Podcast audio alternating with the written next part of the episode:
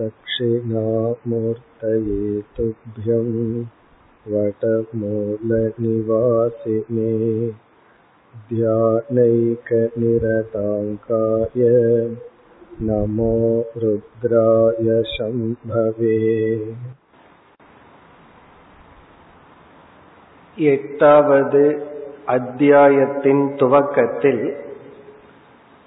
அர்ஜுனன் ஏழு சொற்களுக்கான விளக்கத்தை பகவானிடம் கேட்டான்.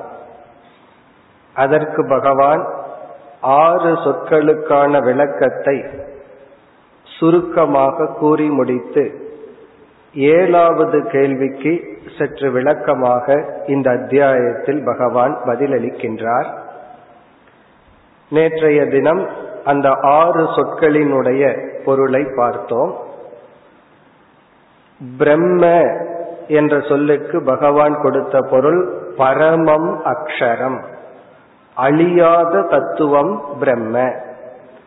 இந்த ஏழு தத்துவத்தையும் ஞானி உணர்ந்துள்ளான் என்று ஏழாவது அத்தியாயத்தில் பகவான் நிறைவு செய்தார். அர்ஜுனன் அந்த சொற்களை இந்த அத்தியாயத்தில் கேட்டான். அதில் முதல் தத்துவம் பிரம்ம தத்துவம். நாம் பார்த்து அனுபவிக்கின்ற அனைத்தும் மாற்றத்திற்கும் அழிவுக்கும் உட்பட்டது. எதை நாம் அனுபவத்தில் பார்க்கவில்லையோ அதை நாம் அறிவில் உணர வேண்டும். அது நிலையான ஒரு தத்துவம். அதை ஞானி உணர்ந்துள்ளார். இரண்டாவது தத்துவம் அத்தியாத்மம். அதற்கு பகவான் தன்னுடைய உண்மை தன்மை என்று பதிலளித்தார். ஸ்வபாவக அத்தியாத்மம். இங்கு ஸ்வபாவக என்றால் நான் என்ற கேள்விக்கான சரியான பதில். நான் யார் என்ற கேள்விக்கு நமக்கு உணர்வு பூர்வமானவன் என்ற ஒரு அறிவு இருக்கின்றது. அதோடு இந்த உடலும் சேர்ந்து நான் என்று புரிந்துள்ளோம். இங்கு ஞானி நான் என்ற சொல்லுக்கு சரியான அர்த்தத்தை புரிந்தவன் என்று பதில் கூறுகின்றார். பிறகு மூன்றாவது சொல் கர்ம. இங்கு பகவான் கர்ம என்ற சொல்லிற்கு எந்த ஒரு செயல் நம் மனதில் திட்டமிட்டு செய்து அது கண்ணுக்கு தெரியாத பாபம் அல்லது புண்ணியம் என்ற பலனை உருவாக்குமோ அதை கர்ம என்று பகவான் கூறுகின்றார். அந்த கர்ம தத்துவத்தை ஞானி அறிவார். அதை அறிந்து தன்னுடைய செயல் பாப புண்ணியத்தை உருவாக்காத விதத்தில் அவன் செயலில் ஈடுபடுவான். ஆகவே அவன் மீண்டும் பிறந்து இறப்பதில்லை. அவன் விடுதலை அடைகின்றான். அடுத்த தத்துவம் அதிபூதம். அதற்கு பகவான் கொடுத்த பதில் ஷரோபாவக இந்த உலகத்தில் அழிகின்ற அனைத்து தத்துவத்தையும் அதிபூதம் என்று சொல்கின்றார். இப்ப இந்த உலகத்துல உலகம் நமக்கு கொடுக்கின்ற அனுபவத்தை நாம் எப்படி பொருள்படுத்துவோம் என்பது இந்த உலகத்தில் நமக்கு இருக்கின்ற எதிர்பார்ப்பை பொறுத்து. இந்த உலகம் எல்லாமே நிலையற்றது என்ற ஒரு அறிவுடன் எதிர்பார்ப்புடன் இருந்தால் நம்மால் மாற்றங்களை ஏற்றுக்கொள்ள முடியும் அல்லது அனுபவங்களால் பாதிக்கப்படாமல் இருக்க முடியும். ஆகவே ஞானி இந்த உலகத்தினுடைய நிலையற்ற தன்மையையும் உணர்ந்துள்ளார். அதற்கு அடுத்தது அதி தெய்வம் அதி தெய்வம் என்ற சொல்லுக்கு பகவான் கொடுத்த பொருள் இந்த உலகத்தில் இயங்கி வருகின்ற விதவிதமான சக்திகள். அந்த சக்திக்கு சாஸ்திரம் ஒவ்வொரு சக்தியையும் ஒவ்வொரு தேவதை என்று அழைக்கின்றது. இப்ப சூரியனிடம் ஒரு சக்தி இருக்கின்றது நமக்கு கண்ணுக்கு பார்க்கிற சக்தி இருக்கின்றது மனதுக்கு சிந்திக்கின்ற சக்தி இருக்கின்றது உடலில் செயல்படும் சக்தி இருக்கின்றது. அந்த ஒவ்வொரு சக்தியும் ஒவ்வொரு தேவதை என்று அழைக்கப்படுகின்றது. அதை இங்கு பகவான் குறிப்பிடுகின்றார். அதி தெய்வக புருஷம் புருஷன் என்றால் இந்த சூக்ம பிரபஞ்சத்திற்கு அதி தேவதையாக இருக்கின்ற தத்துவம். இந்த அனைத்து சூக்ம பிரபஞ்சத்திற்கும் அதி தேவதையாக இருக்கின்ற தத்துவத்தை சாஸ்திரத்தில் ஹிரண்ய கர்ப்பன் என்று அழைப்பார்கள். அதை பகவான் குறிப்பிடுகின்றார். பிறகு ஆறாவது சொல் அதி யஜக அதற்கு பகவானுடைய பதில் நானே அதியஜமாக இருக்கின்றேன். இங்கு நான் என்று கிருஷ்ணர் கூறுவது தன்னை விஷ்ணு என்று பாவித்து கூறுகின்றார். விஷ்ணு என்ற ஒரு தத்துவம் நாம் செய்கின்ற அனைத்து செயல்களுக்கும் பலனை கொடுப்பவர். இறைவனுக்கு ஒரு லட்சணம் கர்ம பலனை கொடுப்பவர். இது ஒரு முக்கியமான கருத்து ஏனெனில் ஒரு மனிதன் தர்ம காரியத்தில் ஈடுபட வேண்டும் என்றால் அதாவது சேவை செய்தல் அல்லது தர்மப்படி வாழ வேண்டும் என்றால் எது அவனை தர்மத்தில் தூண்டுகின்றது? தர்மத்தில் அவனை தூண்டும் சக்தி என்ன? என்ற கேள்வி வரும்பொழுது அவன் இதை உணர்ந்திருக்க வேண்டும். நான் செய்கின்ற அனைத்து தர்ம காரியங்களும் சேவைகளும் நன்மைகளும் வீண் போவதில்லை. கண்டிப்பாக என்னுடைய தவம் அதற்குரிய பலனை கொடுக்கும் என்ற நம்பிக்கை ஒருவனுக்கு இருக்க வேண்டும். பலருக்கு இந்த நம்பிக்கையை இழந்து விடுகின்றார்கள். காரணம் ஒரு வயதான ஒரு பெற்றோருக்கோ மற்றவர்களுக்கோ ஒருவர் சேவை செய்கின்றார். இந்த சேவையை பெரியவர்கள் மதிக்காமல் விட்டுவிட்டால் சேவை யாரிடமிருந்து பெறுகிறார்களோ அவர்களிடம் இவர்கள் நன்றியுடன் நடந்து கொள்ளவில்லை என்றால் இவர்களுடைய மனதில் ஒரு பெரிய தத்துவ மாற்றம் ஏற்படுகிறது. நான் இதை செய்திருக்க கூடாது. நல்லதை செய்தால் அதை யாரும் புரிந்து கொள்வதில்லை. நான் செய்த நல்லதெல்லாம் பயனற்று போகிறது என்று தர்மத்திலிருந்து விலகுவதற்கு பலர் தர்மத்தினுடைய பலனை யாரிடம் தர்மத்தினால் யார் பலனடைந்தார்களோ அவர்களிடமே எதிர்பார்க்கின்றார்கள். இங்கு பகவான் சொல்கின்றார் அதை நான் தருகின்றேன். ஒருவன் செய்த சேவை அல்லது தியாகம் அல்லது எந்த ஒரு தர்ம காரியம் இவன் செய்தாலும் அந்த காரியத்தினுடைய பலனை நான் தருகின்றேன். இந்த நம்பிக்கை தான் ஒருவனை தர்மத்தில் தர்மப்படி வாழ காரணமாக அமையும். அதே சமயத்தில் தர்மத்தினுடைய பலனை பகவான் கொடுக்கின்றார் என்றால் அதர்மத்தினுடைய பலனையும் பகவான் கொடுக்கின்றார். ஒருவன் வந்து அதர்மத்தை செய்தால் அவனுடைய அறிவால் மற்றவர்களை மறைத்து தன்னுடைய அதர்மத்தை மறைத்து கொள்ளலாம்.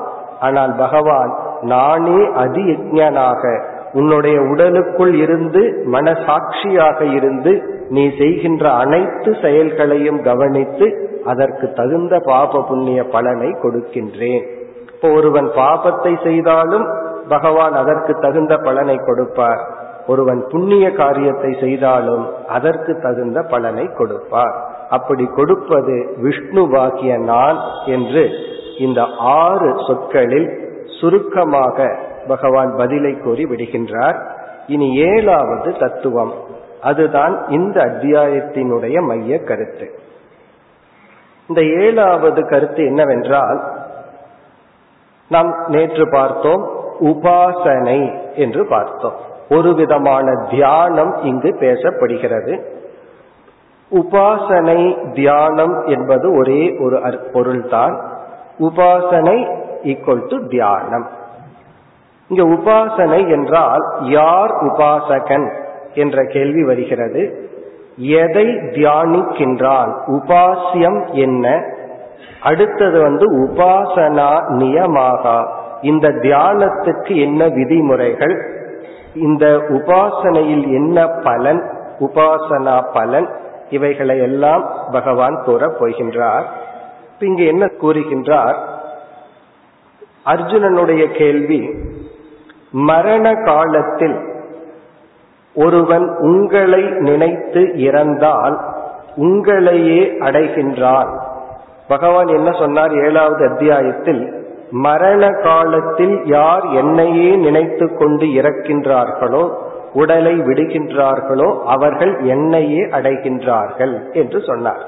அப்பொழுது அர்ஜுனன் கேட்கின்றான் மரண காலத்தில் உங்களையே நினைத்து இறத்தல் அந்த தத்துவத்தை எனக்கு கூறுங்கள். அது எப்படி சாத்தியமாகும்?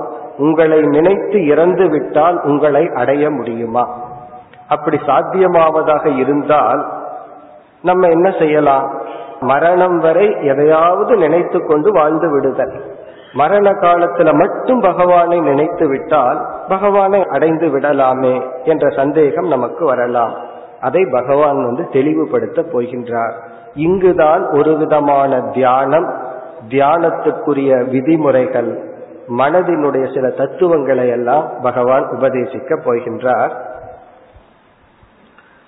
ஐந்தாவது ஸ்லோகத்தில் இந்த கருத்து ஆரம்பம் ஆகின்றது முதல் இரண்டு ஸ்லோகங்கள் அர்ஜுனனுடைய கேள்வி மூன்று நான்கு ஆறு சொற்களுக்கான பதில் பிறகு ஏழாவது கேள்விக்கான பதில் ஐந்தாவது ஸ்லோகத்தில் ஆரம்பமாகி எட்டாவது ஸ்லோகம் வரை செல்கின்றது. பிறகு மீண்டும் பத்து பனிரெண்டு பதிமூன்று பதினான்கு இந்த ஸ்லோகங்களில் இந்த ஏழாவது கேள்விக்கான பதில் வருகின்றது. ஸ்லோகத்தை நாம் பார்த்துவிட்டு பிறகு நாம் விசாரத்திற்குள் செல்லலாம். இங்கு பகவான் என்ன சொல்கின்றார்?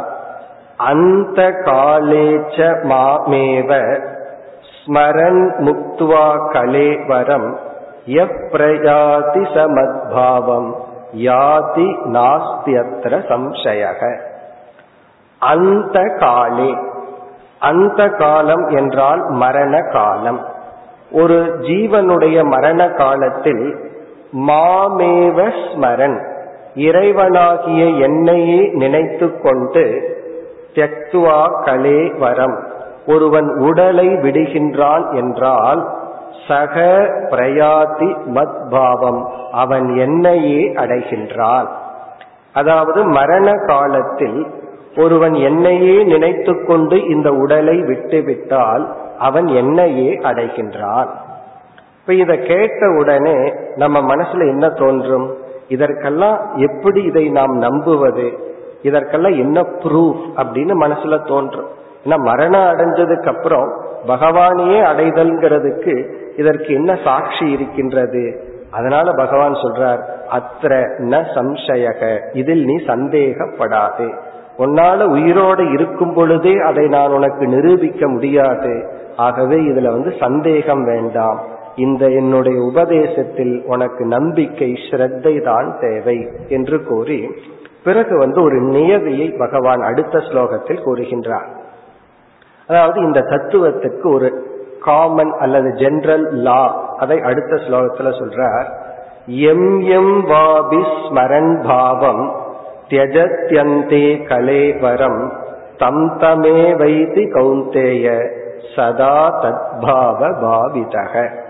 இந்த ஆறாவது ஸ்லோகம் வந்து ஒரு நியதி அல்லது ஒரு லா அல்லது ஒரு ஆர்டர் அதை பகவான் நமக்கு சொல்கின்றார்.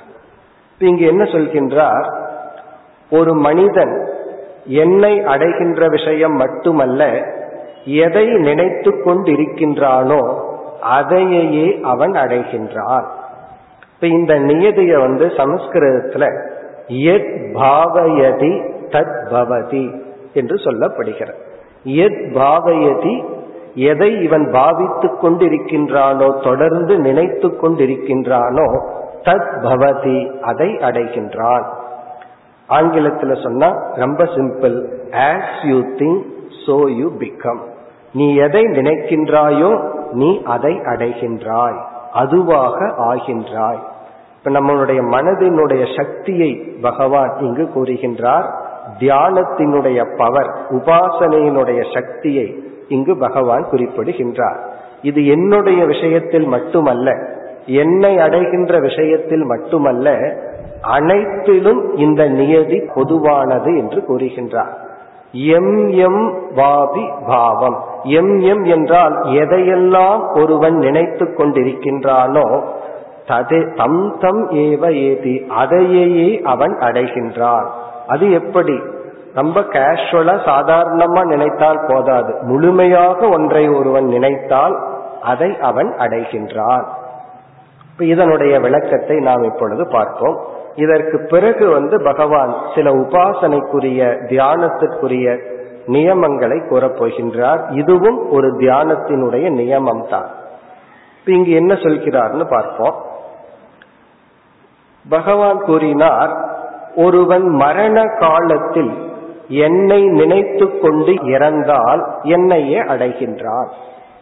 அப்படி என்றால் நம்ம மனசுல தோன்றும் கடைசி காலத்துல என்னுடைய இறுதி எண்ணம் பகவானாக இருந்தால் நான் பகவானை அடைந்து விடலாம். நம்முடைய வாழ்க்கையே அப்படித்தான் உள்ளது. இப்ப நம்ம இங்க வந்துள்ளோம். இந்த வகுப்பு முடிந்தவுடன் யார் எங்கு செல்வார்கள் என்பது வகுப்புக்கு முன்னாடி இறுதியா நம்ம மனசுல என்ன எண்ணம் இருந்ததோ அதன் அடிப்படையில தான் சில பேர் இந்த கிளாஸ் முடிஞ்ச உடனே வீட்டுக்கு போகணும்னு நினைக்கலாம். சில பேர் ஹோட்டலுக்கு போகணும்னு நினைச்சிட்டு இங்க அமர்ந்திருக்கலாம். அல்லது பணக்கடைக்கு போகணும்னு நினைச்சிருக்கலாம். அது அவங்களுடைய லாஸ்ட் தாட்டா இருக்கு. அதுக்கப்புறம் நம்ம வகுப்பு கேட்கிறோம். வகுப்பு முடிஞ்ச உடனே என்ன தாட்டு வரும்னா எந்த எண்ணத்தை இறுதி எண்ணத்துல நம்ம இங்க அமர்ந்தோமோ அந்த எண்ணம் தான் நமக்கு மேல வரும். ஆகவே நம்ம டைரக்ட் பண்றது யார்? நம்மை செயல்படுத்துவது யார் என்றால் நம்முடைய இறுதி எண்ணம். எத்தனையோ நினைச்சிருப்போம். கடைசியா இதை செய்யலாம்னு முடிவு பண்ணியிருந்தா அதற்கு பிறகு என்ன வேணாலும் நடந்திருக்கலாம். பிறகு மீண்டும் அந்த வாய்ப்பு வரும் பொழுது நம்மை எரியாமல் நம்மை அந்த எண்ணம் தான் செயல்படுத்தும். அந்த எண்ணம் தான் நம்மை செயலுக்கு காரணமாக அமையும். அப்போ ஒருவன் நினைக்கலாம் இப்ப வாழ்க்கை பூரா எதையாவது நினைச்சிட்டு கடைசி எண்ணம் மட்டும் பகவானை நினைச்சிட்டோம் அப்படின்னா அப்ப நம்ம பகவானை அடைந்து விடலாமே. அதற்கு இங்கு பகவான் பதில் சொல்கின்றார் கடைசி எண்ணம் உன்னுடைய சாய்ஸா இருக்காதுன்னு சொல்றார். அதாவது முதல் எண்ணம் நம்முடைய விருப்பப்படி வரும். கடைசி எண்ணம்ங்கிறது நாம எதை தொடர்ந்து நினைத்து கொண்டே இருந்தோமோ அதுதான் நம்முடைய வசமின்றி வருமே தவிர நம்முடைய சாய்ஸ் நாம விருப்பப்பட்டு வராது என்ற ஒரு கருத்தை பகவான் இங்கு குறிப்பிடுகின்றார். எப்படி என்றால் நாம் ஒரு விஷயத்தை தொடர்ந்து நினைத்து கொண்டே இருந்தால் அது நம்முடைய மனதில் வாசனையாக ஒரு சம்ஸ்காரமாக பதிவை அடைந்து விடுகிறது. அதற்கு பிறகு நம்முடைய முயற்சியின்றி அந்த எண்ணமானது நமக்கு வருகிறது.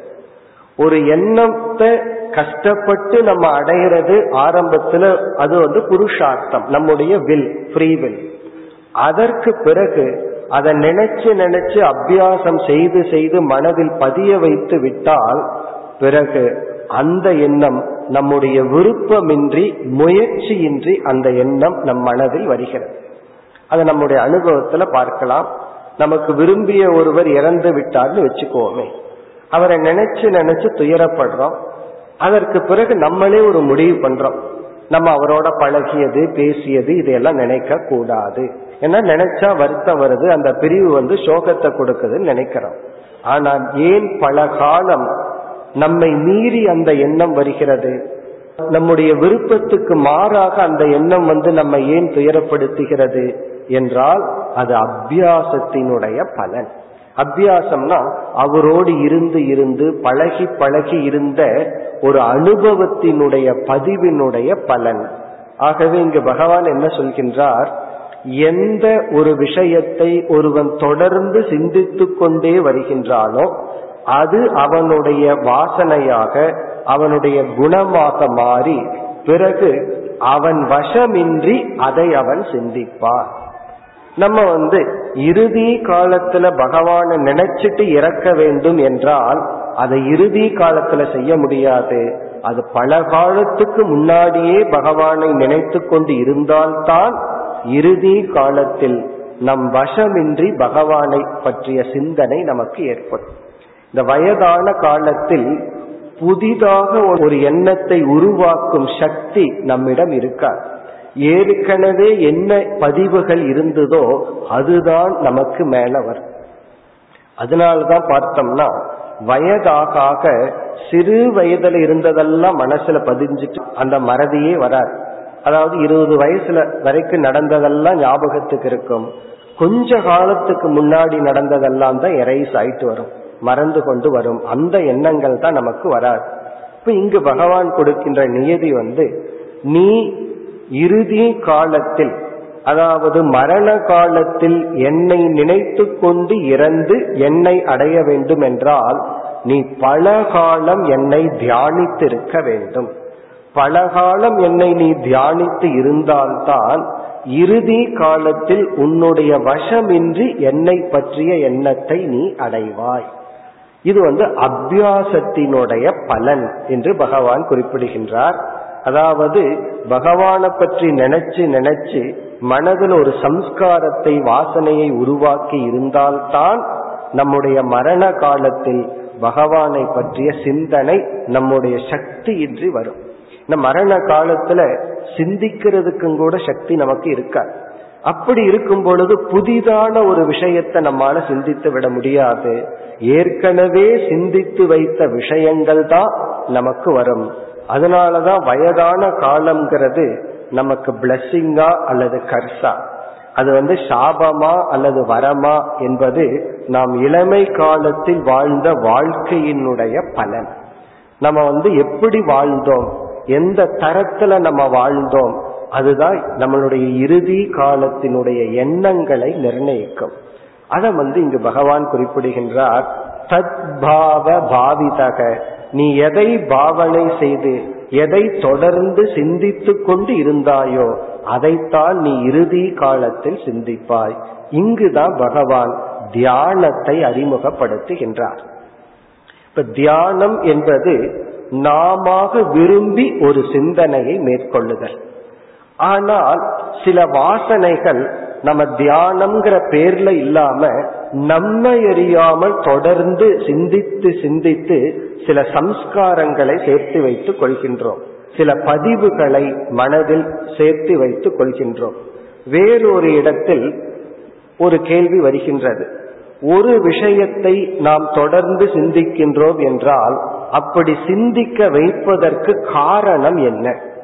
என்ன காரணத்தினால் அல்லது எந்த ஒரு எமோஷனல் எந்த ஒரு உணர்வினால் ஒரே விஷயத்தை நம்ம திரும்ப திரும்ப சிந்திக்கிறோம். அது வந்து மூன்று விதமான உணர்வுகள் சாஸ்திரத்தில் கூறப்படுகிறது. அதாவது நமக்குள்ள மூன்று பவர்ஃபுல் எமோஷன் இருக்கு. இந்த மூன்று உணர்வுகள் தான் அந்தந்த விஷயத்தை நம்மை அறியாமல் சிந்திக்க காரணமாக அமைகிறது. முதல் உணர்வு வந்து அன்பு அல்லது ஸ்னேகம் அல்லது பக்தி அல்லது பற்று. பற்று பக்தி அல்லது அன்பு அல்லது கருணை போன்ற ஒரு உணர்வு இதெல்லாம் ஒரே உணர்வு தான். ஒரே உணர்வுனுடைய விதவிதமான வெளிப்பாடுகள் தான். இப்ப அன்பு ஒருவர் மீது நமக்கு வந்து விட்டால் அல்லது ஒரு பொருள் மீது பற்று வந்து விட்டால் அந்த பற்று நம்மை அறியாமல் அந்த பொருளையே தொடர்ந்து சிந்திக்க வைக்கும். இப்போ ஒரு பொருளை நம்ம சிந்திக்கணும் அப்படின்னா அந்த பொருள் மீது நமக்கு பற்று வந்து விட வேண்டும். அது ஆப்ஜெக்டா இருந்தா பற்றுன்னு சொல்றோம். மனிதனா இருந்தா அன்புன்னு சொல்றோம். மேலான பொருளா இருந்தா பக்தின்னு சொல்றோம். பகவானிடம் ஒரு அன்பு ஏற்பட்டா அது அன்பு பாசம்னு சொல்ல மாட்டோம் பக்தின்னு சொல்றோம். அப்ப இந்த ஒரு பொருள் அல்லது ஒரு மனிதன் மீது நமக்கு அன்பு வந்து விட்டால் நம்மை எறியாமல் அதை பற்றிய சிந்தனை நமக்கு ஓடும். அது வந்து முதல் எமோஷன் இரண்டாவது வந்து துவேஷம் அல்லது வெறுப்பு. ஒருவர் மீது நமக்கு வெறுப்பு வந்து விட்டாலும் எவ்வளவு தூரம் வெறுப்பு இருக்கோ அவ்வளவு தூரம் அந்த பொருளையோ அந்த மனிதனையோ தொடர்ந்து சிந்தித்து கொண்டே இருப்போம். அன்புக்கு ஆப்போசிட்டான உணர்வு. அதாவது வெறுப்பு இருந்தாலும் நம்மை எரியாமல் அந்த பொருள் அல்லது அந்த மனிதர்களையே சிந்தித்து கொண்டிருப்போம். அதனாலதான் அதிக வெறுப்ப மனசுல வச்சுட்டோம் அப்படின்னா அதுவே நமக்கு ஒரு சம்ஸ்காரமாக உருவாகிவிடும். அப்படி ஒருவர் மீது ஒரு வெறுப்பை வளர்த்தி விட்டால் அவ்வளவு சுலபமாக நீக்கவும் முடியாது. இப்ப இரண்டாவது எமோஷன் வந்து வெறுப்பு. மூன்றாவது வந்து பயம் ஃபியர் ஒரு பொருளை கண்டு பயந்து விட்டால் மீண்டும் மீண்டும் அந்த பயமே அந்த பொருளை நமக்கு நினைக்க வைத்து விடும் இப்ப யாரோ சொல்லிவிட்டார்கள் உங்க வீட்டுல ஒரு பேய் நடமாடிட்டு இருக்குன்னு சொல்லி. உடனே பயம் நம்ம மனசுல வந்துடுது அதுக்கப்புறம் நம்ம வந்து இது பொய் தான் நீக்க முடியல. நீக்கலாம். ஆனா பயம் என்று வந்து விட்டால் மீண்டும் மீண்டும் அதே எண்ணம் நம்ம மனசுல வந்து கொண்டே இருக்கும். அப்ப என்னன்னா இல்லாத பெய்ய நம்ம மனசு உருவாக்கி விடும் அங்க இருக்கிற மாதிரி என்ன அசைவு வந்தாலும் அது பேய் தான் அப்படின்னு நம்ம மனசு சொல்ற அளவுக்கு ஒரு கற்பனை செய்து அதை உருவாக்கி விடும் வேறொரு ஆசிரியர் சொல்றார் உன்னுடைய அனைத்து செயல்களுக்கும் அன்பு வெறுப்பு பயம் இந்த மூன்று தான் காரணம்னு சொல்லி. அதுதான் இங்கும் சொல்லப்பட்டுள்ளது. இப்ப அன்பு வெறுப்பு பயம் இந்த மூன்று நமக்குள் இருக்கின்ற உணர்வுகள் ஒரு விஷயத்தை அல்லது ஒரு பொருளை ஒரு மனிதனை தொடர்ந்து சிந்திக்க வைக்கும். இப்ப நம்ம சிந்தனையை தூண்டுவதற்கு இந்த மூன்று அடிப்படை காரணங்கள். இப்ப இங்க பகவான் என்ன சொல்றார்? இந்த மூன்று காரணத்துல இங்க அன்பு அல்லது பக்தி என்று ஒன்றை எடுத்துக்கொண்டு. ஏன்னா இனிமேல் சொல்ல போற பக்தியா பக்தி என்ற உணர்வுடன். ஏன்னா பகவான் மீது ஒரு பக்தி என்ற உணர்வு வந்தால்தான் பகவானை சிந்திக்க முடியும். ஏன்னா அன்பு இருந்தால்தான் சிந்தனையே நமக்கு ஏற்படும். இல்லைன்னா ஒவ்வொரு தாட் அதை ரொம்ப கஷ்டப்பட்டு எண்ண வேண்டியது இருக்கு. அப்ப நம் கஷ்டம் இல்லாம பகவானை நம்ம சிந்திக்கணும். பகவானுடைய நாமத்தை எல்லாம் ஜபிக்கணும் ஜபம் பண்ணணும் என்றால் நம்ம மனதுல பக்தி என்ற உணர்வு தேவைப்படுகிறது. அதையும் பகவான் பிறகு கூற போகின்றார். இவ்விதம் இந்த மூன்று உணர்வுகளினால் பகவான் மட்டுமல்ல எந்த ஒன்றை நாம் நினைத்து கொண்டிருக்கின்றோமோ அந்த எண்ணத்துக்குரிய வலிமை அதையே நாம் அடைந்து விடுகின்றோம். இந்த உண்மையை நாம் தெரிந்து கொண்டால் இது வந்து நமக்குள்ள நடந்து கொண்டிருக்கிற ஒரு நியதி ஒரு லா. வாழ்க்கையில எதையாவது அச்சீவ் பண்ணணும் அப்படின்னா அல்லது செய்திருந்தால் ஒன்னு அச்சீவ் பண்ணி இருந்தா நம்மை அறியாமல் அதை பற்றிய தியானம் மனசுல ஓடிட்டே இருந்திருக்கும். ஒரு பொருளை நம்ம மேனுபேக்சர் பண்ணணும் ப்ரொடியூஸ் பண்ணணும்னா அதையவே நினைச்சிட்டு இருந்தா அதை எப்படி உருவாக்கணுங்கிற ஐடியா வந்துடும் அல்லது ஒரு ஸ்போர்ட்ஸ் மேன் ஆகலாம். அவன் வந்து ஒலிம்பிக்ல போகணும்னு நினைக்கிறான்னு வச்சுக்கோமே. அவனுடைய வாழ்க்கைய மனதை பார்த்தா அவன் ஒரு பெரிய உபாசகனா இருப்பான். அல்லது ஐன்ஸ்டீன் போன்ற ஒரு விஞ்ஞானிகளை பார்த்தோம் அப்படின்னா அவர்களுடைய முழு நேரம் எதுவா இருந்திருக்கும்? அவர்கள் எடுத்துக்கொண்ட விஷயத்தையே நினைத்து கொண்டு இருப்பார்கள் பிறகு எதை புரிந்து கொள்ள வேண்டும் அடைய வேண்டும் என்று நினைத்தார்களோ அந்த தியானத்தினுடைய பலன் அதை அவர்கள் அடைந்து விடுவார்கள். இங்க தியானம் என்றால் கண்மூடி அமர்ந்திருப்பது என்ற அர்த்தத்துல பகவான் சொல்லவில்லை. கமிட்மெண்ட் மைண்ட்ல ஒன்னையே நினைச்சிட்டு இருந்தோம்னா எனிதிங் ஏதாவது நம்முடைய லட்சியத்தை நினைத்து கொண்டிருந்தால் மனமே அதற்கு நம்மை தகுதிப்படுத்தி அதை அடைய வைத்து விடும். இதுதான் உபாசனைக்குரிய சக்தி உபாசனையினுடைய பலன். இந்த லாவ பகவான் வந்து என்னிடத்தில் நீ பயன்படுத்து. உலக பொருளை நீ அப்படித்தான் அடைந்து கொண்டிருக்கின்றாய். உன்னை அடையணும்னா உன்னை அறியாமல் அதுல விருப்போ பயமோ வெறுப்போ அந்த உணர்வு அதையே சிந்திக்க வைத்து வாசனையாக்கி உன்னை தகுதிப்படுத்தி அடைய வைத்து விடுகிறது. இதே நியதியை நீ என்னிடத்தில் பின்பற்ற வேண்டும். என்னையே நீ நினைத்து கொண்டு வாழ்ந்து பிறகு இறுதி காலத்தில் என்னை நினைத்து கொண்டு நீ இறந்தால் நீ என்னையே அடைவாய். அந்த நியதியைத்தான் இந்த ஸ்லோகத்தில் பகவான் குறிப்பிடுகின்றார். எம் எம் வாபி ஸ்மரன் பாவம். எந்தெந்த பொருள்களை தத்துவங்களை அல்லது இலக்குகளை கோல் நம்ம வாழ்க்கையில நமக்கு முன்னாடி ஒவ்வொரு ஸ்டெப்ல ஒவ்வொரு கோல் இருந்துட்டு இருக்கும் அடைய வேண்டியது இருந்துட்டு இருக்கும் அதை அடைய வேண்டும் என்றால் அது நம்மை அறியாமல் அது ஒரு உபாசனையினால் தியானத்தினால தான் அடைய முடியும். அது ஃபர்ஸ்ட் ஸ்டெப் வந்து அதன் மீது நமக்கு ஒரு விருப்பு இருக்க வேண்டும். அந்த விருப்பு நம்மை சிந்திக்க வைத்து வாசனையாக்கி குணமாக்கி அதிலேயே நம்மை ஒப்படைத்து அதை அடைய வைத்து விடும். இப்ப இது ஒரு நியதியை நம்ம புரிஞ்சுக்கணும். இது ஒரு சிம்பிள் நம்ம பல பேர் கேள்விப்பட்டிருக்கலாம். As you think so you become இங்க திங்க்ங்கிறது ஒரு எண்ணம் கிடையாது. ஜஸ்ட் நினைச்சிட்டா மட்டும் அடைஞ்சிட மாட்டோம். அதையே நினைத்து கொண்டு இருக்க வேண்டும். அதுல ஒரு ஃபுல் கமிட்மெண்ட் அது ஒரு அன்புனால ஒரு அட்டாச்மெண்ட்ல இருந்தா தான் நாம் அதை அடைய முடியும். இனி பகவான் அடுத்த ஸ்லோகத்துல என்ன ஒரு கருத்தை கூறுகின்றார். சரி எப்படி பகவானை நினைப்பது? இந்த உண்மை நமக்கு தெரிஞ்சாச்சு. இந்த ஒரு லா இந்த நியதியை நம்ம புரிஞ்சிட்டோம். வாழ்க்கையில ஒன்ன அடைய வேண்டும் என்றால் அதை தியானத்தினாலதான் அடைய முடியும். தியானம் என்றால் ஃபர்ஸ்ட் மென்டல் கமிட்மெண்ட் மனதுல அதையே நினைத்து கொண்டு அதிலேயே நாம் ஈடுபட்டால் கண்டிப்பாக மனமே ஒரு வழியை வகுத்து கொடுத்து நம்மை அடைய வைத்து விடும் இது வந்து நல்ல விஷயமாகட்டும் தீய விஷயமாகட்டும். ஒருவனை அழிக்கணும்னு மனசுல முடிவு பண்ணி அதையே தியானிச்சா எவ்வளவு பலசாலியா இருந்தாலும் அவன் அழிச்சிடலாம். ஒருவனை ஆக்கணும்னு முடிவு பண்ணி நம்ம தியானம் செய்தால் அவன் எவ்வளவு பலகீனமானவனாக இருந்தாலும் அவனை உருவாக்கி விடலாம். அவ்வளவு சக்தி நமக்கு இருக்கு. நம்மை சுற்றி இருப்பவர்கள் எவ்வளவு பலகீனமானவர்களாக இருந்தாலும் நம்முடைய குழந்தையோ மற்றவர்களோ நம்மளுடைய சங்கல்ப சக்தியிலேயே அவர்களை அந்த லட்சியத்தை நம்ம அடைய வைக்கலாம். சில விதிவிலக்குகள் இருக்கலாம். ஆனால் அந்த சக்தி தியானத்திற்கு அல்லது உபாசனைக்கு இருக்கின்றது. இது ஒரு நியமம் என்று பகவான் நமக்கு அறிமுகப்படுத்துகிறார்.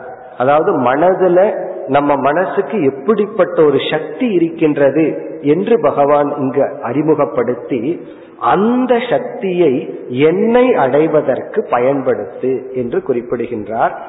இனி இந்த அடுத்த ஸ்லோகத்தில் ஏழாவது ஸ்லோகத்துல எப்படி பயன்படுத்துதல்? இப்ப நமக்கு தெரிஞ்சு போச்சு. ஒன்றையே நினைத்து கொண்டிருந்தால் அதை நம்ம அடையலாம். எதையாவது ஒன்ன லைஃப்ல கமிட்டடா நினைச்சோம்னா அடைஞ்சிடலாம். இனி எப்படி நினைப்பது? எப்படி அந்த வாசனையை உருவாக்குவது? எப்படி நினைப்பது? அதைத்தான் கூறுகின்றார். தஸ்மாத் சர்வேஷு காலேஷு மாமனுஸ்மர யுத்தியச்ச மையர்ப்பித மனோபுத்திகி மாமே வைஷ்யசி அசம்சயக இப்ப இந்த இடத்துல பகவான் வந்து ஒரு யோகத்தை குறிப்பிடுகின்றார். இந்த ஸ்லோகத்திலும் அடுத்த ஸ்லோகத்திலும் அந்த யோகத்துக்கு பெயர் அபியாச யோகேன. சேதசா நானியகாமினா பரமம் புருஷம் திவ்யம் யாதி பார்த்தானு சிந்தையன்.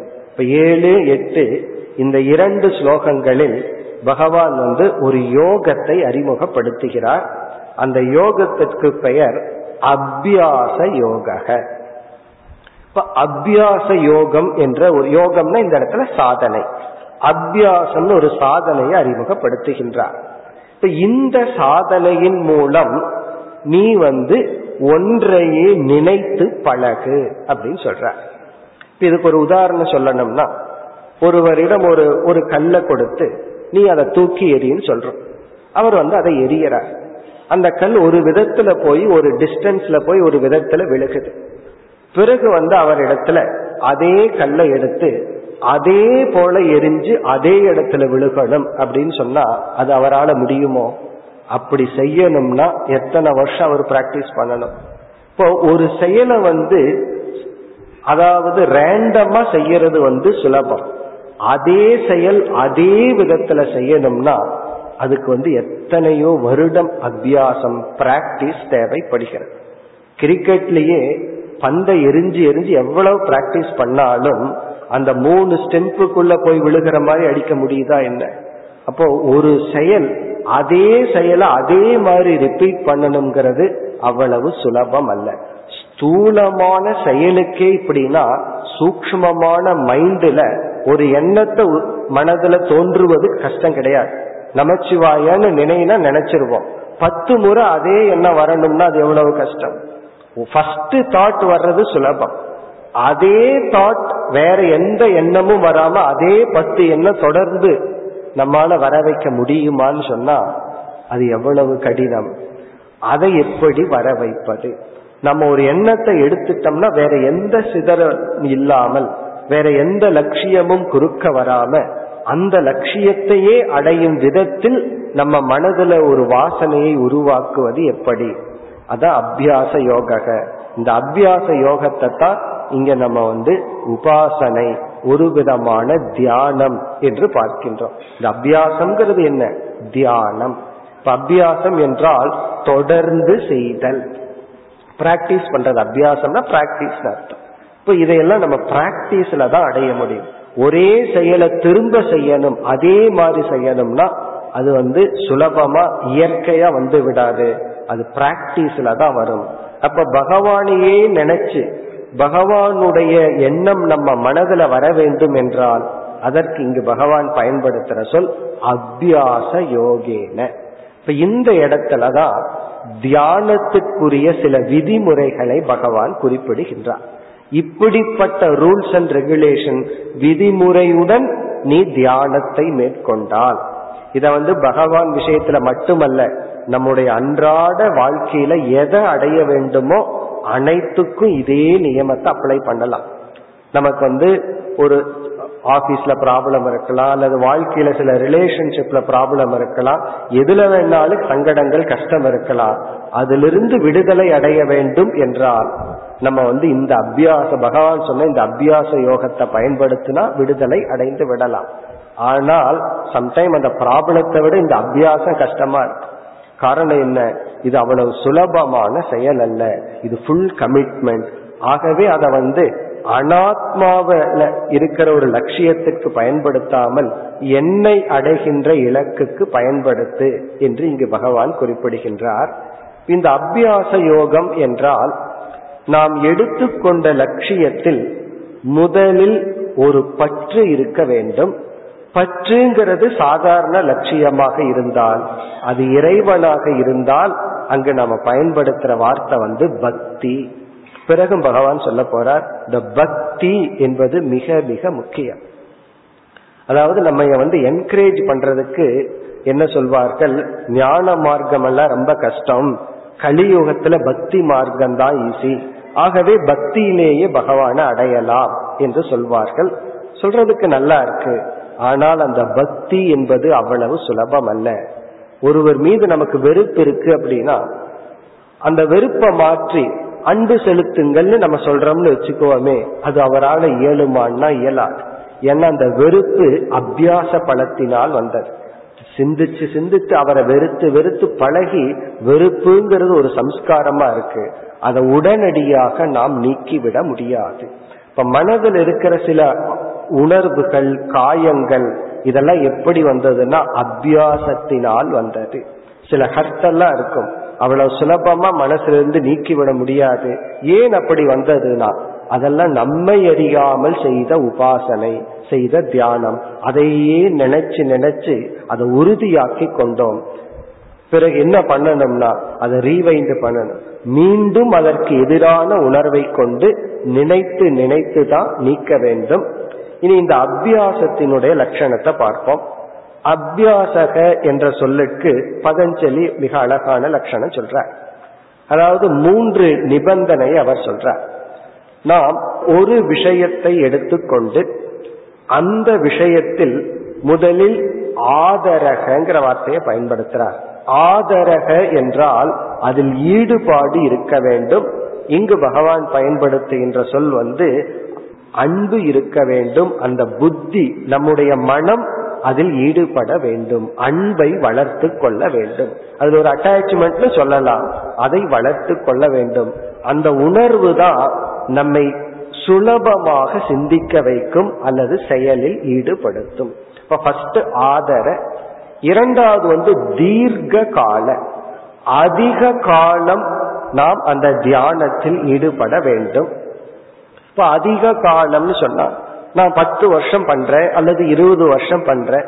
ஒரு நாளுக்கு வந்து அஞ்சு செகண்ட் செய்யறேன் அப்படின்னா அது பத்தாது.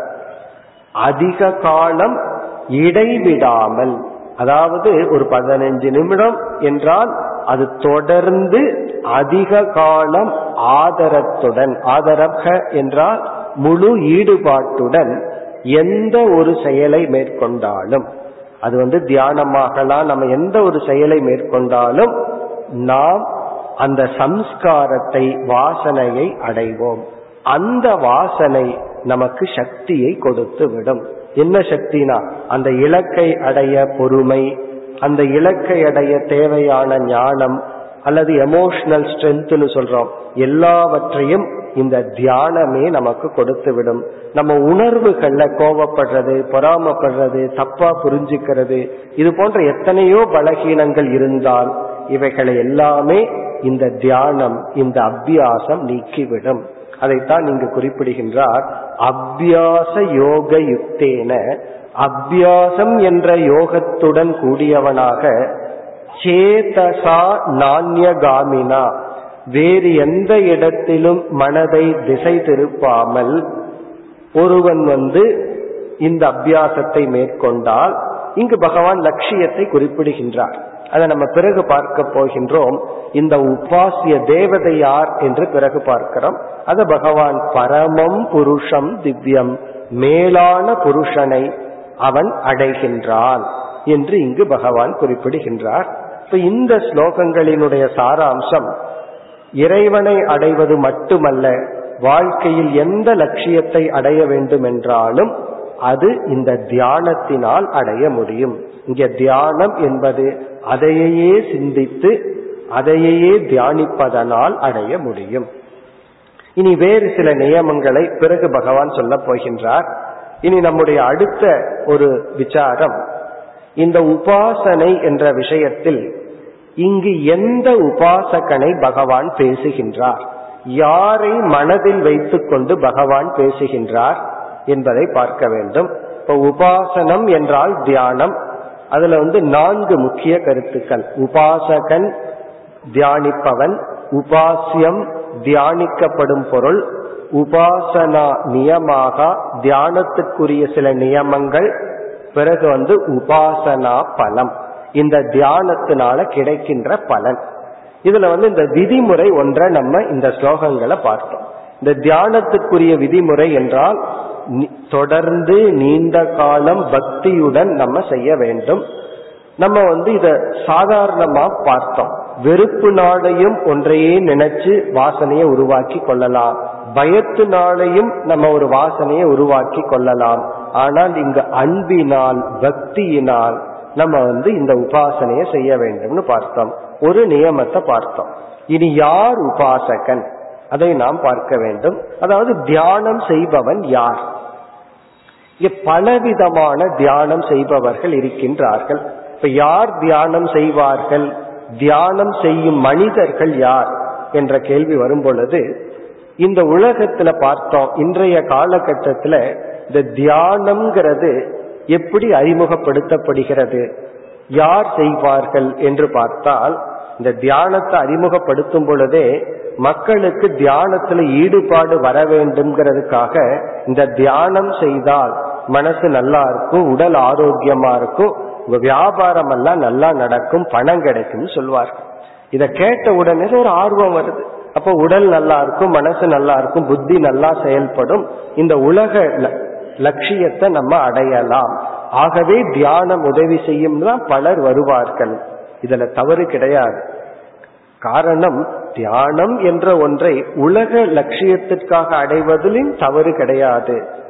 இப்படிப்பட்ட தியானிப்பவர்களை சகாம உபாசக என்று சாஸ்திரம் அழைக்கிறது. சகாம உபாசக என்றால் இந்த உலக லட்சியத்தை அடைவதற்காக தியானம் செய்பவர்கள். அதாவது உடல்ல ஆரோக்கியம் வேணும். அந்த ஆரோக்கியம் எதற்குனா ஆகவே இந்த உலக இன்பத்தை நன்கு அனுபவிக்கலாம். பிறகு வந்து எனக்கு பொருள் வேண்டும் பதவி வேண்டும் புகழ் வேண்டும். இப்படி இந்த உலகம் கொடுக்கின்ற இன்பத்திற்காக தியானம் செய்பவர்களை சகாம உபாசக என்று சாஸ்திரம் அழைக்கிறது. இந்த சகாம உபாசகன் இருக்கின்றானே இவன் வந்து நாஸ்திகனாகவும் இருக்கலாம் ஆஸ்திகனாகவும் இருக்கலாம். ஆஸ்திகன்னு சொன்னா இறைவனை நம்புபவன். கடவுள் என்ற ஒரு தத்துவத்தை நம்புபவனை வந்து ஆஸ்திகன்னு சொல்றான் அதாவது இறைவனை நம்புகின்றார்கள் ஆனா இறைவனை அவங்க புரிஞ்சுக்கணுங்கிற அவசியம் கிடையாது. ஆகவே இவர்கள் இறைவனையே தியானித்து இறைவனை அடைய வேண்டும் என்ற லட்சியத்தை கொள்ளாமல் இறைவனை ஒரு கருவியாக கொண்டு இந்த உலக பொருள்களை அடைய வேண்டும் என்று தியானிப்பார்கள். அதை அவர்கள் அடைவார்கள்.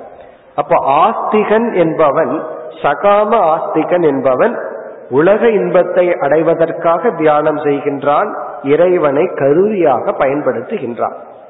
நாஸ்திகன் என்பவன் இறைவனை ஏற்றுக்கொள்ளவில்லை ஆனால் இவன் தியானம் செய்து லட்சியத்தை அடைகின்றான். சில பேர் வந்து இறைவனுடைய நாமத்தையே தியானத்திற்குள் கொண்டு வராமல் ஒரு அர்த்தம் அற்ற சொற்களை எல்லாம் தியானம் செய்து அதனால மனதிற்கு ஒரு சக்தியை அடைந்து புத்தி தெளிவை அடைந்து உடல் ஆரோக்கியத்தை அடைந்து உலக லட்சியத்தையும் அடைகின்றார்கள். பகவான் ஒன்பதாவது அத்தியாயத்துல சொல்ல போறார் அதையெல்லாம் கொடுக்கிறது நான் தான் ஆனா அவர்களுக்கு நான் தான் இந்த பலனை கொடுக்கறேன்னு தெரியவில்லைன்னு சொல்ல போறார். ஏன்னா இது ஒரு நியதி. பகவான்னு நினைச்சு செய்யறையோ அல்லது பகவான்னு நினைக்காம நீ செய்தாலும் நீ செய்த கர்மத்திற்கு நான் பலனை கொடுக்கின்றேன்னு பகவான் சொல்ல போற அப்போ ஒருவன் நாஸ்திகனாக இருந்தாலும் சரி ஆஸ்திகனாக இருந்தாலும் சரி அவன் கமிட்டடா உன்னை நினைச்சான்னா அதற்கு தகுந்த பலன் வந்துவிடும். பிறகு இரண்டாவது விதமான உபாசகர்கள் இருக்கின்றார்கள். இவர்களும் சகாம உபாசகர்கள். ஆனால் நிஷித்த கர்மத்தை பின்பற்றுபவர்கள். நிஷித்த கர்மம்னா முன் சொன்ன சகாம உபாசகர்கள் வந்து தர்மவான். அவங்க வந்து இறைவனை நம்புவார்கள் அல்லது நம்பாமல் இருக்கலாம். ஆனா தர்மப்படி வாழ்ந்து தியானம் செய்து ஒரு பொருளை அடைய வேண்டும்னு நினைச்சு அடைவார்கள். இந்த இரண்டாவது விதமான உபாசகர்கள் வந்து அதர்மவான் அதர்மப்படி வாழ்கின்ற மனிதர்கள். அவர்களும் ஆஸ்திகர்களா இருக்கலாம் நாஸ்திகர்களாக இருக்கலாம். ஒருவன் ஆஸ்திகனா இருக்கிறதுனால தர்மவான்னு சொல்லிவிட முடியாது. அதாவது ஒருத்தன் வந்து கடவுளை நம்புறான் பூஜை பண்றான் தியானம் செய்கின்றான் அவனெல்லாம் வந்து ஆஸ்திகனாக இருக்கலாம். இப்ப ராவணன் இருந்தா அவனும் ஆஸ்திகன் தான் சிவபெருமான் மீது பூஜை செய்தான் அவன் எவ்வளவு உபாசனை செய்தான். ராவணனை போல நம்மால எல்லாம் தியானம் செய்ய முடியுமோ? அப்போ ஒரு ஆஸ்திகனும் அதர்மப்படி வாழ்கின்ற ஆஸ்திகனும் தியானம் செய்யலாம் உபாசனை செய்யலாம்.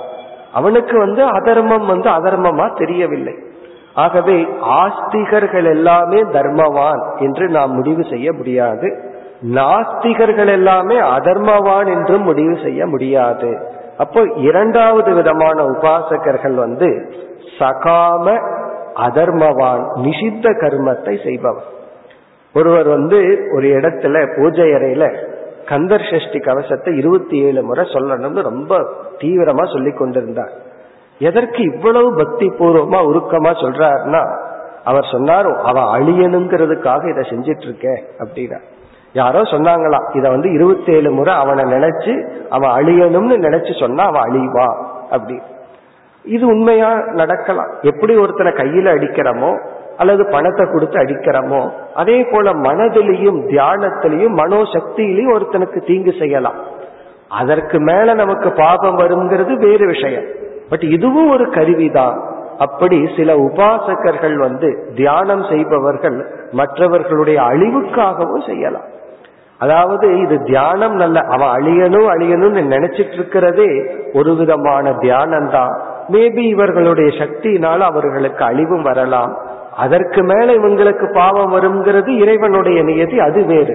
ஆனா இங்கு பகவான் சொல்றாரு இதுவும் நடக்கும் அதுவும் நடக்குங்கிறார். நீ ஒருத்த அழியணும்னு நினைச்சு தியானம் பண்ணா உன்னுடைய தியானம் அந்த பலனை கொடுக்கும். அவன் அழிஞ்சிருவான்.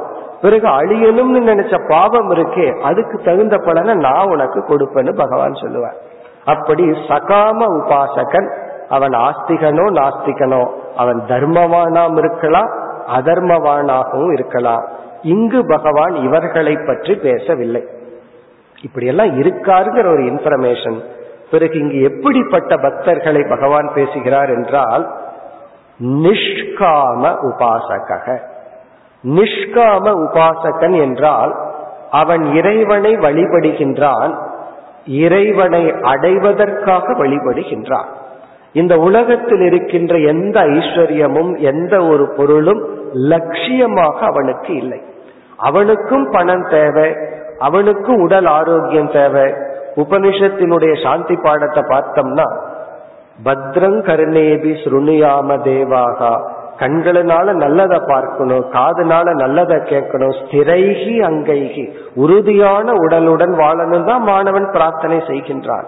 இப்ப அவனுக்கு உடல் ஆரோக்கியம் தேவை பொருள்கள் தேவை பணமெல்லாம் தேவைதான். ஆனால் அது இலக்காக இல்லை. அது வந்து தன்னுடைய இலக்குக்கு ஒரு சாதனையாக தேவைப்படுகிறது. பணத்தை வந்து ஒரு மீன்ஸ் அப்படின்னு அப்ரோச் பண்ணோம் அப்படின்னா அது நமக்கு வந்து பிளஸிங் அது ஒரு எண்ட் அப்படின்னு அப்ரோச் பண்ணணும் அப்படின்னா அதுவே நமக்கு ஒரு சாபம். அப்படி அவனும் பிரார்த்தனை பண்றான் அல்லது குடும்பத்துல சில கஷ்டங்கள் இருக்கலாம் அது நீங்கினால் என்னால முழுமையா சாஸ்திரத்திலேயோ அல்லது தியானத்திலேயோ இறைவனை அடையும் சாதனையில ஈடுபட முடியும்னு நினைச்சு பிரார்த்தனை பண்ணாலும் தவறில்லை. ஆனால் இவனுடைய இறுதி இலக்கு என்ன? இறைவனை அடைய வேண்டும் அல்லது மன தூய்மையை அடைய வேண்டும். அந்த உபாசகனை பற்றி பகவான் இங்கு பேசுகின்றார். சகாம உபாசகனை பற்றி பேசவில்லை அல்லது சகாம அதர்மியை பற்றியும் பேசவில்லை. உலக இன்பத்தை நாடுபவனை பற்றியோ அல்லது அதர்மத்தை பின்பற்றுவனை பற்றியோ பேசவில்லை. தர்மத்தை பின்பற்றி இறைவனை அடைய வேண்டும் என்ற இலக்கை உடையவனை பற்றி பேசுகின்றார். பிறகு இங்கு இனி ஒரு கருத்து. இந்த உபாசகன் இறைவனை அடைய வேண்டும் என்ற ஆர்வம் இவனுக்கு உண்டு. ஆகவே இறைவனை இவன் தியானிக்கின்றான் ஜபம் செய்கின்றான் இறைவனை புரிந்து கொள்ள முயற்சி செய்கின்றான். ஆனால் இறைவனை பற்றி உண்மையாக உணர்கின்ற சக்தி அற்றவனாக இருக்கின்றான்.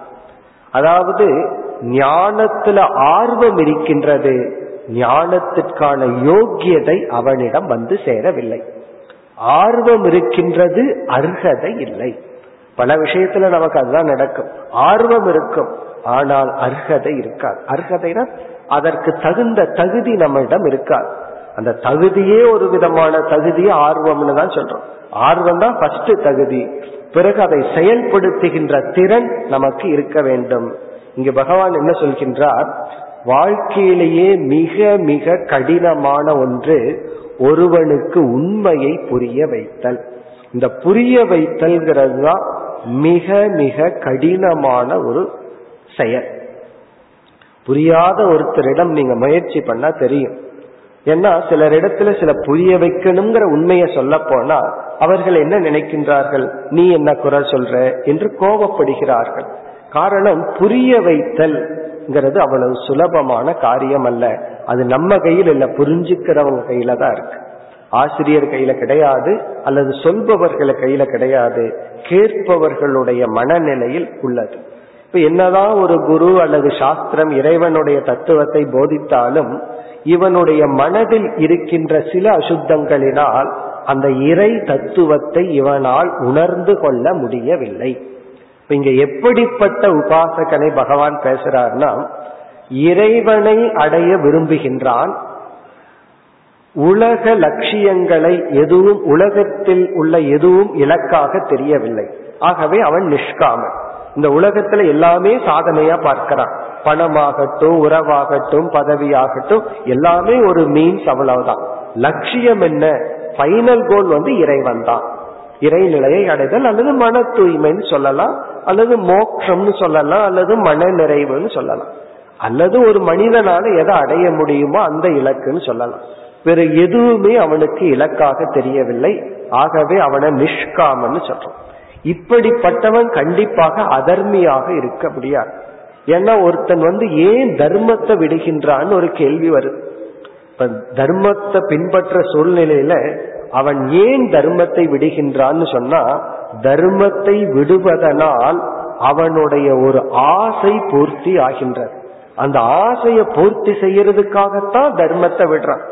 ஒரு கால் அந்த ஆசையை பூர்த்தி செய்யறதுக்கு தர்மம் தடையா இல்லைன்னா தர்மத்தை பின்பற்றி விடுவான். அவனுடைய ஒரு ஆசையை பூர்த்தி செய்யறதுக்கு தர்மம் தடையாகும் பொழுது தர்மத்தை விடுறான். இவனுக்கு தான் இந்த உலகத்துல பெருசா ஒரு ஆசையும் இல்லை. ஆகவே இயற்கையை அவன் தர்மவானா இருக்கின்றான். இறைவனை அடைய வேண்டும்ங்கிற ஆர்வத்தில் இருக்கின்றான். பிறகு இறைவனை புரிந்து கொள்ளும் சக்தியற்றவனாக இருக்கின்றான். அப்படிப்பட்டவன் என்னையே நினைத்து கொண்டு இறந்தால் அவனுடைய கதி என்ன? அதுதான் எட்டாவது அத்தியாயத்தினுடைய சாராம்சம். இப்ப ஏழாவது ஒன்பதாவது அத்தியாயத்தில எல்லாம் பகவான் வந்து என்னை புரிந்து கொண்டவன் எப்படிப்பட்ட பலனை அடைகின்றான்னு சொல்றார். இப்ப ஏழாவது அத்தியாயத்துல இறை ஞானத்தை கொடுத்து இந்த ஞானத்தை அடைந்தவன் இப்படிப்பட்ட மோட்சத்தை அடைகின்றான். இந்த ஞானத்துக்கு இப்படிப்பட்ட பக்திங்கிற சாதனையை பயன்படுத்துகின்றான் இப்படிப்பட்ட பக்தர்கள் இருக்கிறார்கள் சொல்றார். பிறகு ஒன்பதாவது அத்தியாயத்திலையும் அப்படியே டாபிக்க பகவான் மாத்துவார் அல்லது அதிகாரிய மாத்திடுவார். யாரை நினைச்சு பேசுவார்னா தன்னை புரிந்து கொள்ளும் சக்தி உடையவர்களை நினைச்சு பகவான் பேசுவார். என்ன புரிந்து கொள்பவர்கள் வந்து இப்படி புரிந்து கொள்ள வேண்டும் என்று இறை ஞானத்தை கொடுக்க போறார். இந்த எட்டாவது அத்தியாயத்துல மட்டும் பகவான் என்ன செய்கின்றார் ஒரு உபாசகன் என்னை தியானிக்கின்றான் என்றால் என் மீது அவனுக்கு பக்தி இருக்கின்றது. அதே சமயத்தில் என்னை புரிந்து கொள்ளவில்லை. அதாவது பலர் வந்து இறைவனை புரிந்து கொள்ளாமல் தான் இறைவன் மீது பக்தி செலுத்துகின்றார்கள். இவன் ஒரு தர்மவானா இருக்கிறதுனால இவன் வந்து இறைவன் நிமித்தமான ஒரு அதர்மத்தை செய்ய மாட்டான். ஆனா சில பேர் ஆஸ்திகர்களாக இருந்து அதர்மவானா இருப்பவர்கள் என்ன செய்கின்றார்கள்? அந்த இறை நம்பிக்கையே யுத்தத்திற்கு காரணமாகின்றது அதாவது வந்து பல ஹிஸ்டரியில நம்ம பார்த்தோம் அப்படின்னா எல்லா நாட்டிலும் உலகம் முழுவதும் இந்த ரிலீஜியன்கிற பெயர்ல தான் வாரே வந்திருக்கு. பெரிய பெரிய யுத்தமே மதம்ங்கிற பெயர்ல தான் வந்திருக்கு. இதற்கு என்ன மூல காரணம் என்று கேட்டால் இவர்களெல்லாம் ஆஸ்திகர்கள். இப்ப ஆஸ்திகர்களா இருக்கிறதுனால தானே இறைவனை நம்புவதனால தானே இறைவனுடைய பெயர்ல வந்து யுத்தம் வருகிறது. அப்ப நாஸ்திகர்களாக இருந்திரலாம்னா நாஸ்திகர்களாகவும் இல்லை. ஆஸ்திகர்களாக இருந்து அந்த இறை தத்துவத்தை உணரவில்லை. இறைவனை நம்புகின்றார்கள். அந்த கடவுள் யார் அப்படிங்கிற அறிவு அவர்களுக்கு ஏற்படவில்லை. அதே சமயத்தில் அதர்மவான்களாகவும் இருந்து விடுகிறார்கள். இப்ப அதர்மவானா இருக்கிற ஆஸ்திகர்களிடத்துலதான் நமக்கு யுத்தம் ஏற்படுகிறது. இங்கு வந்து பகவான் பேசுவது தர்மவானாக இருக்கின்ற ஆஸ்திகன் நிஷ்காமமாக இருப்பவன் என் மீது பக்தி செலுத்துபவன் என்னை முழுமையாக புரிந்து கொள்ளவில்லை என்னுடைய சகுண சொரூபத்தை மட்டும் உணர்ந்துள்ளான் என்னுடைய நிர்குண சொரூபத்தை உணரவில்லை. அவன் என்னையே நினைத்து கொண்டு இறந்தால் அவன் என்னையே அடைகின்றான். அதுதான் இங்கு பகவான் கொடுக்கின்ற கருத்து.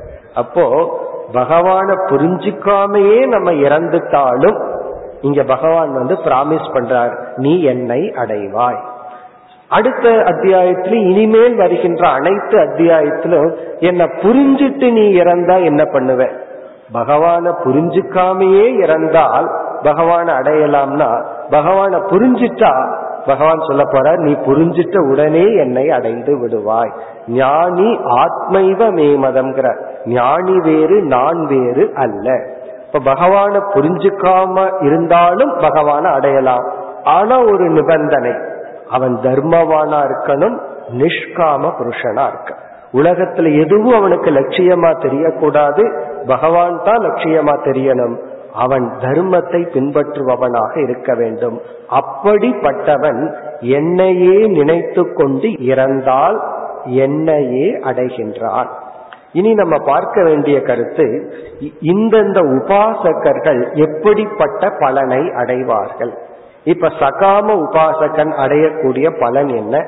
அதர்மம் பண்ணி உபாசனை பண்ண என்ன பலன் அடைவான்? நம்ம ஒரு எக்ஸாம்பிள் பார்த்தோம். இந்த கந்தர் சேஷ்டி கவசம் படிச்சாரு யாரோ அழியணும்னு சொல்லி.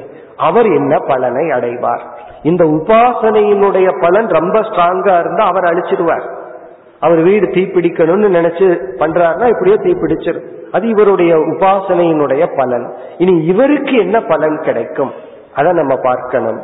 பிறகு இங்கு பகவான் சொன்ன இந்த ஒரு அதிகாரி அதாவது இறைவனை புரிந்து கொள்ள சக்தியற்றவன் இறைவன் மீது பக்தி உடையவன் இறைவனையே நினைத்து கொண்டு இறுதி காலத்தில் தன்னுடைய உடலை விடுபவன் எந்த விதத்தில் எப்படி பகவானை அடைகின்றார்? அதை நாம் பார்க்க வேண்டும். பிறகு மேலும் சில உபாசனா நியமங்களை பகவான் கூறப் போகின்றார். அவைகளை நாம் நாளை சிந்திப்போம்.